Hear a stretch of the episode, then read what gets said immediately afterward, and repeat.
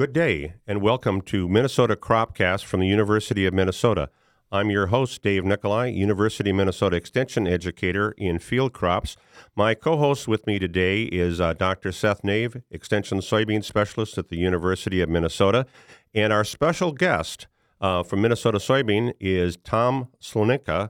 And uh, Tom is with us via an audio connection on a Zoom uh, call uh, today, and we're going to visit with Tom a little bit about Minnesota soybean and also about his background and information. And before we get started and talking about, about the weather here, we had this last week, and we're going into those situations with that. Um, we've got a couple of events that are coming up, including um, Minnesota Ag Expo. But I think, first of all, Tom, let's talk a little bit about your background in terms of uh, where you grew up, uh, went to school, uh, education, that type of thing, and then how you got interested in agriculture and how you ended up uh, in Minnesota and Mankato in the uh, position you have presently. Yeah, well, uh, it's it's great to be here with you guys today, and um, I, I, always love talking about agriculture, and uh, every once in a while I like talking about myself, so this works out pretty well. Um, so for myself, I'm um, the story maybe is not so diverse. Uh, I'm a farm kid from South Dakota originally. Grew up on a large cattle ranch there in central South Dakota, and and I guess I'm fourth generation owner of that ranch today. So I get back uh, there as often as I can. We raise uh, soybeans and some corn and some wheat and some sunflowers, and so every year I get to spend a little time on the planting tractor and spend a little time in the combine. Um, I don't get to ride a horse anymore like I used to but uh, certainly uh, ride a lot of four wheeler, bringing in bringing in a fairly large herd off of our off of our uh, pastures out there in central South Dakota. So um, agriculture is who I am. It's what I've always done, but I certainly have had an opportunity to do uh, many different things within agriculture. Things that uh, I never really thought of as a as a student coming from SDSU. So I got a degree from SDSU in agronomy and marketing communications, which uh, at the time I wasn't sure exactly what I was going to do with that. As a farm kid, I knew there was a lot of things to do in agriculture, but my career has proven that you you can do uh, just an amazing amount of things and stay in the field of agriculture and not actually uh, farm yourself. Um, I was able to uh, take take those studies and uh, start doing some agronomy type work with a company called American Cyanamid. Um, you remember back in the day, they were the guys that had Pursuit and Scepter and a lot of really, really products.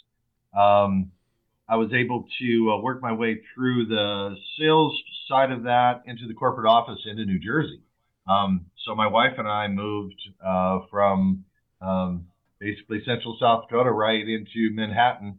Um, and you want to talk about a culture shock. Um, being a, being a farm kid from South Dakota and then uh, working every day in downtown New York is uh, pretty dramatic. And uh, but it was it was a great experience, and uh, the the people around me and uh, learning learning how parts of the country uh, react to things and getting to know my neighbors there. It was really a wonderful experience and every day I, I was working with people in agriculture, but then every evening I was surrounded by people that had no idea what agriculture was about. And um, I think it's it's uh, been able to help me in my career all along having those experiences.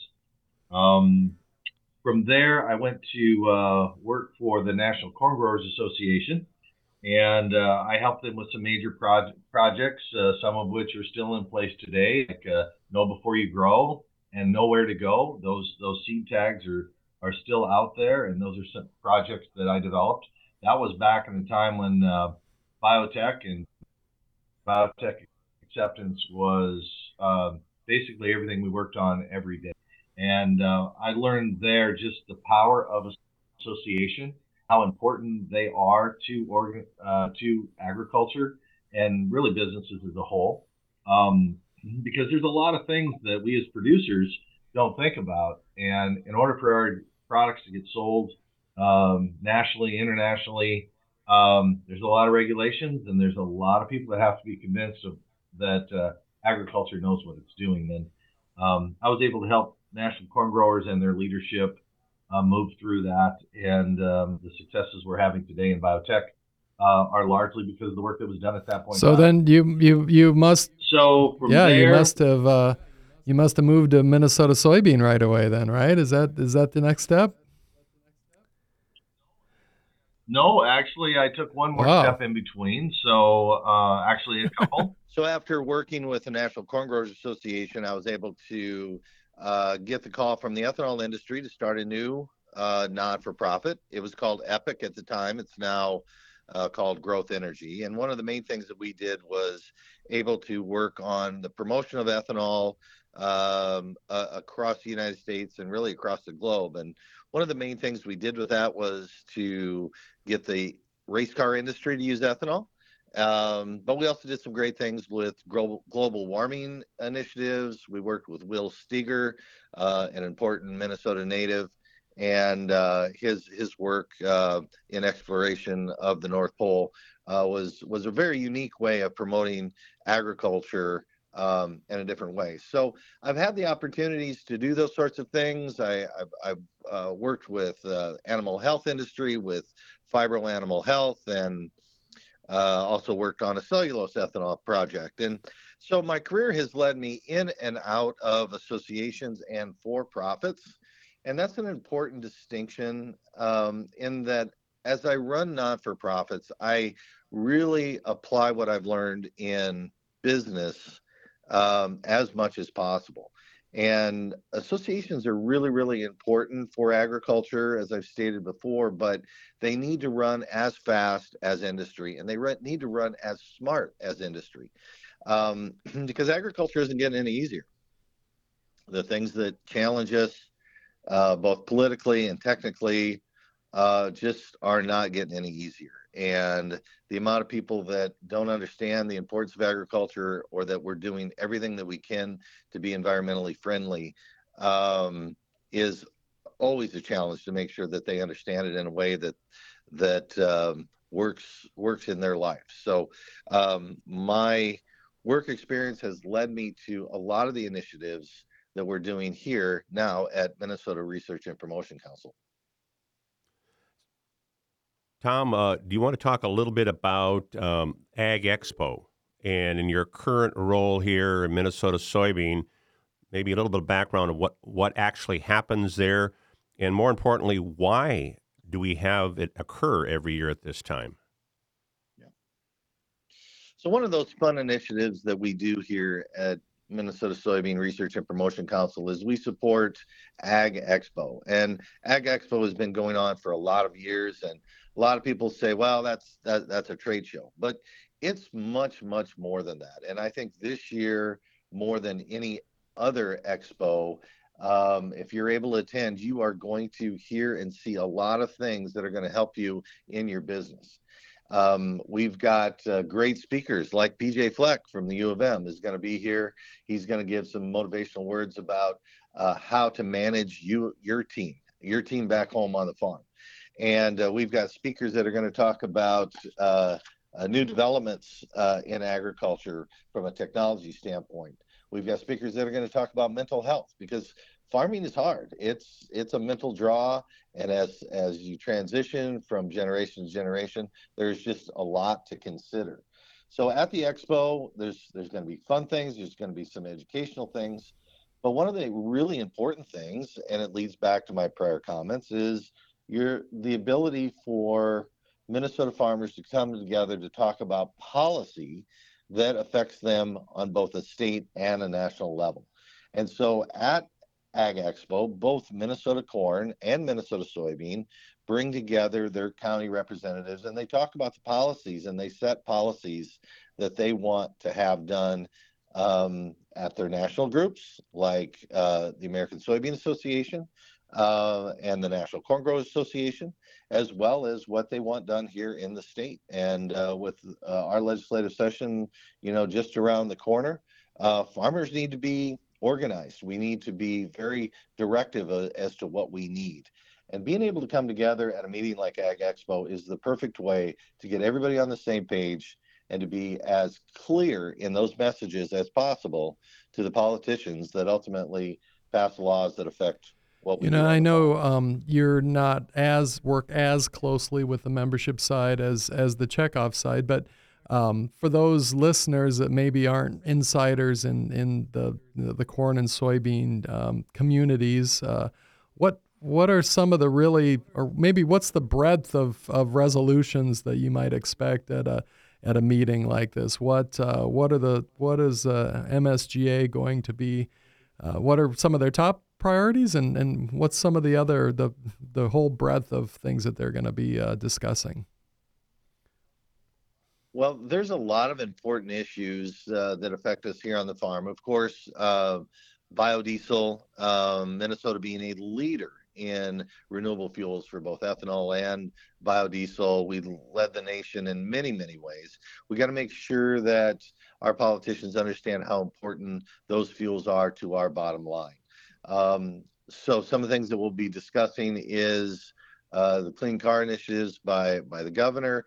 Uh, we'll be discussing issues uh, about uh, uh, renewable diesel and and sustainable aviation fuel and what those policies might be and how they're going to affect our bottom line. We're going to be discussing issues like right to repair. Um, uh, we we have great uh, equipment dealers across the state, but every now and again, as the machinery gets a little bit older, we want to be able to fix that on our own and what policies are we going to put in place that will allow us to do that? Um, environmental issues like tiling and um, uh, drainage from animal units are, are other things that are going to be discussed um, because as crop producers, we need a strong animal agriculture sector.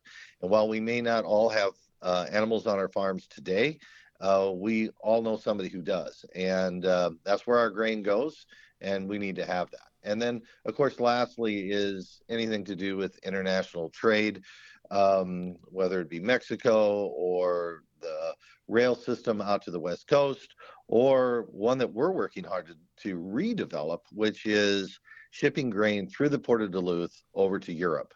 It's a it's a it's really a new market for the U.S.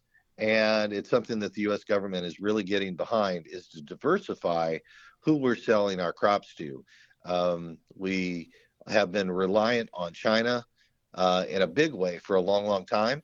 And now there's a movement to see uh, what other markets we can develop so that we're less dependent on the Chinese uh, consumer for buying. Yeah, those are. goods. I mean, that you you uh, touched on just the you you captured exactly what I was hoping you would. The the real breadth of it. I I, I want to go back circle circle back to one that I think that's that's close to my heart is we had Gordon Denny on a few weeks ago, and we talked with him about uh, renewable uh, fuels uh, standards and uh, increased demand for oil, and uh, and and I think this idea that Minnesota soybean farmers are very supportive of animal agriculture in Minnesota is really an important point. and I think that some people might miss that is that you know it, the soybean organizations are not they they they represent farmers, um, not just soybeans, and they want to of course, they're they're working to help soybean farmers, but um, through that, they're they're helping all farmers. And and one way that really helps those farmers is to support the animal uh, agricultural industry in Minnesota. We need to find a way to use more of our soybean meal here. So uh, I applaud the growers for helping out with that. It's it's vital. Um, oil is important, but uh, you know we can't afford to raise soybeans and just sell oil. We need to sell meal. Uh, in the past, we've sold whole beans largely out of Minnesota. Um, uh, especially the northern half of the state is largely just shipped whole beans out of the state. But now with renewable diesel, we've got more and more crush plants coming on board. In fact, we are instrumental in starting one of those ourselves. Um, and uh, uh, that animal agriculture is needed for that for that meal. And why not value add here on the farm? Why not have those jobs here? Let's export meat. Let's not export soybeans. Sounds good. So the uh, Ag Expo, Minnesota Ag Expo, is on January 17th and 18th, right? Wednesday, Thursday of this week, uh, and that's at the uh, Convention Center downtown Mankato. But it's uh, tell me the name of it. I've forgot. It's the Mayo. The Mayo Auditorium Convention Mayo. Center there. So and and Tom, do you know if if folks can register when they get there? Can they just walk in?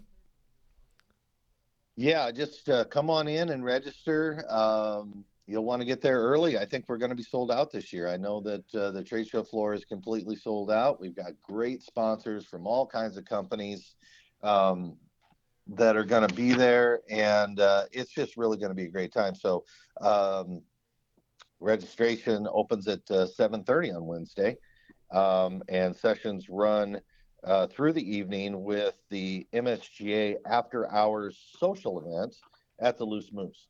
So um, if you just want to kick back and uh, communicate with uh your neighbors and uh, just have a little bit of fun, that event starts at, at 7 p.m. The next day kicks off again uh, with the Minnesota Corn Growers Association's PAC breakfast at 7 a.m. And so shout out to them. That's also a great event.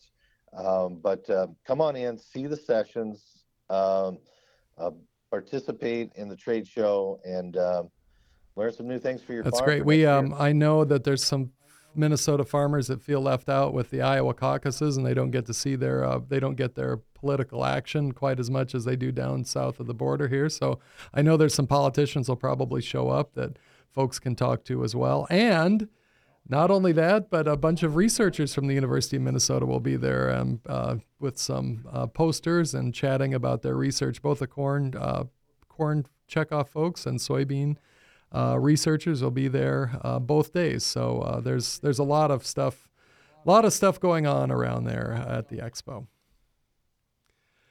So we did want to chat with you a little bit about the Ag Innovation Campus, Tom. This is uh, this may be more new and novel to some of our listeners even than the Ag Expo. So you might want to bring us up to speed a little bit on the Ag Innovation or AIC and, and tell us where this the idea came from and what it is and where are you at and uh, and uh, what uh, where wh- are we seeing any processing going on there? Is that how quick are we going to see that happen?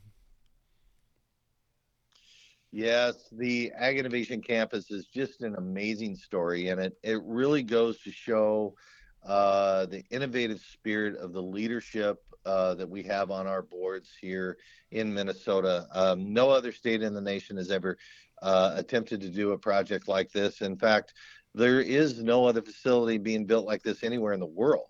Um, and it's happening in a large part because of the research um, that has been done at, at the University of Minnesota. The, the breeding program there has uh, shown us that our soybeans can do more than just create meal and oils. Um, you know, we can we can do uh, biopolymers and we can do uh, feed that has higher value to animals, and we can produce soybeans that have higher oil content in order for today's market.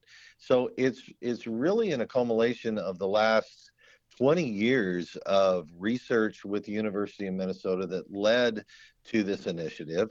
Um, we were working through um, how we were going to bring some of these products to market about seven years ago. And what we found is that the biggest hurdle in the way of creating something new, and that could be a new technology or a new type of soybean or even a different kind of oil seed. So, say all of the cover crops that people are working on. The biggest hindrance of getting that to market is to prove it at scale. And what I mean by that is um, you have to create a large enough volume that you can do full scale feeding trials. Let's say if it's a new type of soybeans. Or you have to prove it at a large enough scale in order for a food manufacturer to want to take that product on. They have to know that it's going to be there consistently and that it meets specs and that it's something that they can trust before they move their entire systems over to something new. So this facility is being designed to prove things at scale. So we're going to be taking on projects that have already been proven um, at laboratory scale, maybe even already proven at demonstration scale, and we're going to be able to move them in at a large enough quantity that uh, uh, people can then larger companies can take take our final products and say, hey, that will work. And when it works at the AIC, then it's going to work for all of the other crush facilities across the nation. I think the, the best example of this story is when we were working on high oleic soybeans. um, about eight years ago, and we said, "Hey, this is a really good technology. It was something. It was came out of the breeding program at the U of M. This is a healthier oil for consumers." Um, so we went to another Minnesota, uh, very important company, Schwan's, and we got a meeting with Schwan's, and we brought in our oil profile, and they said, "Wow, that really looks great." Now bring us 3,000 gallons so we can do one test run on pizza rolls. Now, I'll never forget that. I'll never forget that meeting. It was just shocking to me to think that, okay, just for them to consider something, they need 3,000 gallons just to run one test. So the volume of these things are great, but how do you take um, a, uh, just a handful of soybeans off the bench top and create a program that has enough volume to just test for 3,000 gallons? It's it's expensive, it's complicated, it takes time. And at the time, there were only two facilities available to do that. One was at Texas A&M, and the other one was in Canada at POS. And um, it took us a year and a half to just to work through that system. And we said, okay, if we want to continue to develop new types of oil seeds, new types of processing technology, we need a facility that is standing there ready, willing to work with us. And that was the impetus behind building the Ag Innovation Campus. Um, it's uh, it's complicated uh, in order to get these things forward, and we weren't sure what kind of traction we were going to get when we promoted the idea. But the industry uh, itself, the crush industry, said yes, we absolutely need a facility of that size the state legislature said, "Why, that's a fantastic idea," and they went to work and they they helped us to get the original uh, funding that helped kick the project off, and that happened because of the Growers Association and their political strength to make it happen. Um, so just a whole lot of pieces came in alignment for this facility to uh, break ground and and to now have phase one. So completed. tell us what what is AIC? So physically, what what uh, what what is it? What have you what have you built there in Crookston, Minnesota? So right now we've just completed phase one, and phase one is a 240 ton a day uh, mechanical crush plant. So that's roughly nine semi loads a day. Um, the meal uh, that's going to come off that process will be sold to the local um, animal industry, and there's more and more of it every day uh, in northern Minnesota. Um, the oil will go for uh, biodiesel. Uh, and the hulls will also go back into the livestock market. Now, that plant is starting up this week. Um, we ran some test runs last week. Everything is looking good. And it takes about a month or so to run through startup. So by mid February, that plant will be running uh, 24 uh, 7, uh, crushing those truckloads. And um, so that's phase one.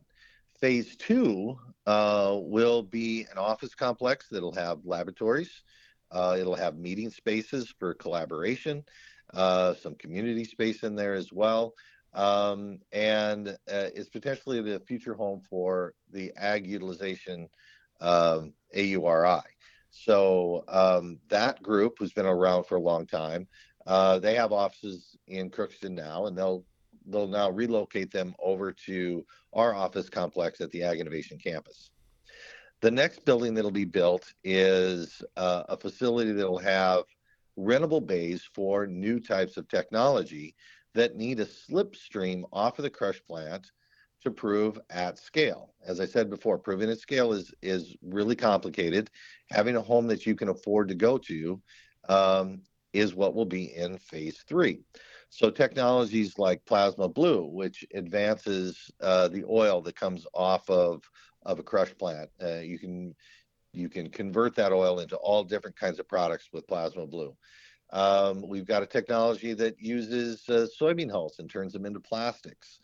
We've got a company that wants to bring in technology that uses microwaves to dry oil seeds because drying oil seeds can be problematic. They're prone to start on fire when you use natural gas. So if we can use electricity and microwaves to dry that grain, maybe it's safer for the farm, safer for the elevators, more efficient. So there are uh, really quite a few different technologies that are going to be vying for spots in those um, bays, and all of it designed to get products to consumers and to the farm gate faster, sooner, and cheaper through the Ag Innovation. You know, one of the things that um, you know occurs to me is that uh, a lot of our challenges we've had in the past few years with trade and other things, shipping. I think we've been a victim of our own efficiency. We built so many efficient, uh, built in, inefficiencies into our business model so tightly that the way we do our business is efficient and we can move things around, but it doesn't allow for any new innovation because it doesn't fit into the existing system well. And in some ways, you've kind of unwound this whole thing and you've created an, inefficiency. In, in other words, you've you've you've gone backwards and you've you've started a system where you're looking at small scale uh, that includes more costs, but it it it it, it, it, it allows you to do a lot more things. And so I think I think it's really important for the public sector to get involved with projects like this because it's these are things that would never occur in the in the private space. So um, or a public-private um, partnership, as I think you're building, especially with these these incubators. So I, I applaud you. I think it's it sounds like a tremendous project. I um, I'm glad that we're we're uh, starting to crush some soybeans. That sounds that's great news for me. Yeah, you you really did a great job of explaining that, Seth. That's that's exactly what we've done, and and private industry would not have done this because the profit margin on what we're doing here uh, is not as grand as a large crush plant. In fact, the entire entity has been built as a not-for-profit. Um, the profit made at the crush plant will be shared with uh, in the form of grants to all types of technologies that are going to come through. Um, it is there for the future. It's not there for money making today. It is there for the future. And we've got some tremendous sponsors that have come into this program, not just the Minnesota Research and Promotion Council and the state legislature, but private industries like Crown Iron and Farmers Union Enterprises, Perkin Elmer, and the list goes on and on.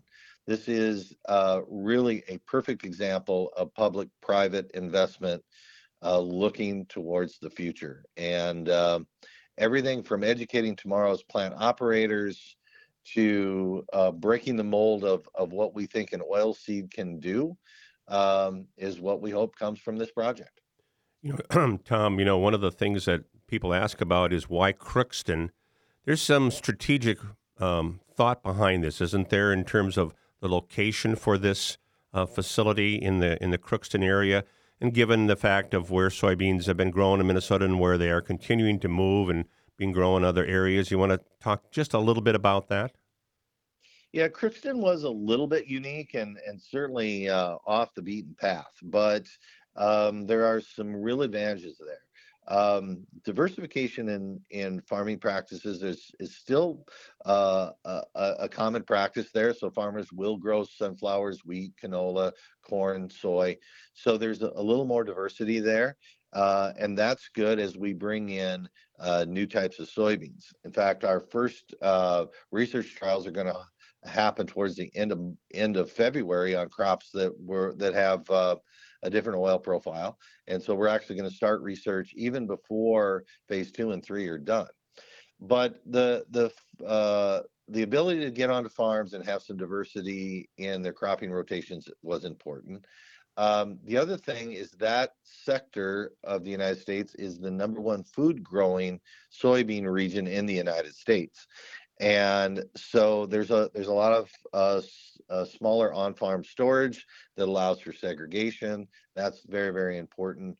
Um, and having uh, crops that work in the north is probably the most complicated.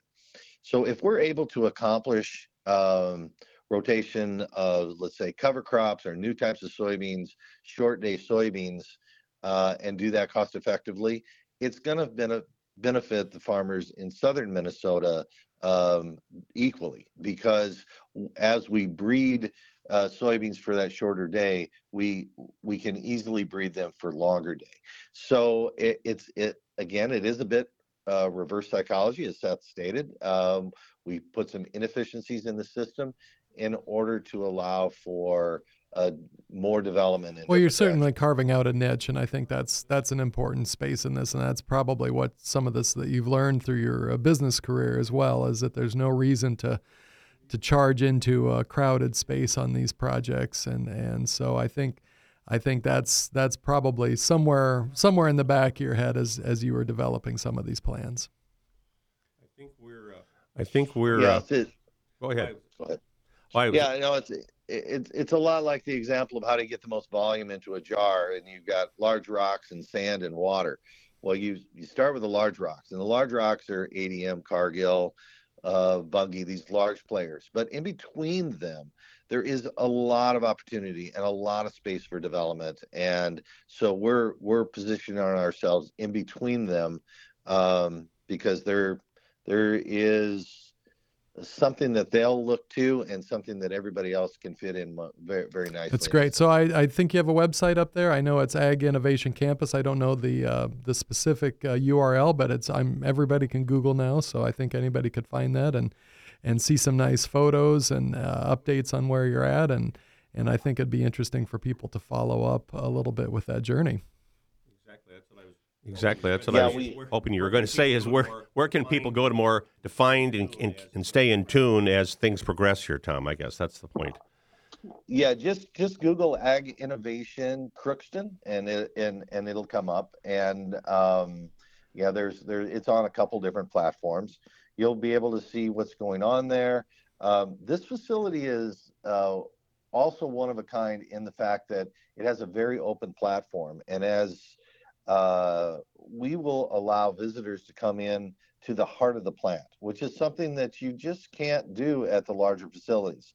There's reasons of proprietary information, insurance information, insurance reasons, uh, uh, work product flow issues that they don't let consumers come in or groups come in and, and take a tour of the plant.